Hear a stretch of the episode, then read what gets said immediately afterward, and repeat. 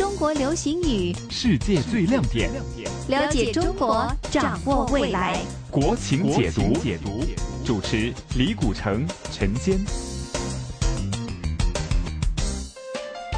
我们继续来了解内地非常有特色的一些词语哈。陈坚继续请到的是时事评论员李古城博士，再次欢迎您。你好，大家好。之前我们就说过了大款，还有呢大腕儿哈。大款呢就是指非常有钱的人，大腕儿呢就是说除了有钱，而且呢还非常有这个权势哈，这个影响力非常大的人，称之为大腕儿。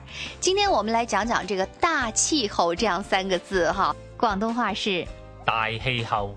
那么说到气候，我们自然会想到，是不是说天气呢？其实不然。据我的理解呢，它指的是国际性政治范围的这样的一个气候，是不是啊？对呀，我们气候呢，香港人叫做天黑呀，但是在大陆呢，气候还有另外一个意思，就是指政治啊、经济、军事、社会方面的一些环境因素。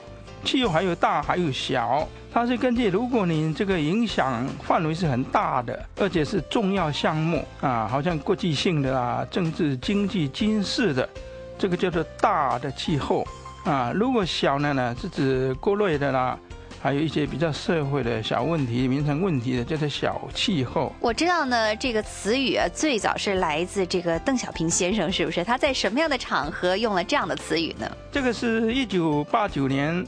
六月九号就是六四事件以后的几天，那么邓小平呢就接见了首都戒严部队军级以上的干部，那对他们说了这样一段话，他说：“这场风波迟早要来。”这是国际大气候和中国自己的小气候所决定的啊，是一定要来了，是不以人们的意志为转移的，只不过是迟早的问题、大小的问题。所以他讲了一个国际大气候，还有一个中国自己的小气候。所以这个非常形象的词语从那个时候开始出现哈，然后呢，在这个中国的各阶层啊，现在也是用的挺普遍的这样的一个词语哈，大气候、小气候。主要呢是指国际性的大范围的政治、经济，甚至是军事、社会这样的一个环境，是吗？对对对，现在已经成为大家都喜欢用的一个政治俗语。谢谢李博士，谢谢各位。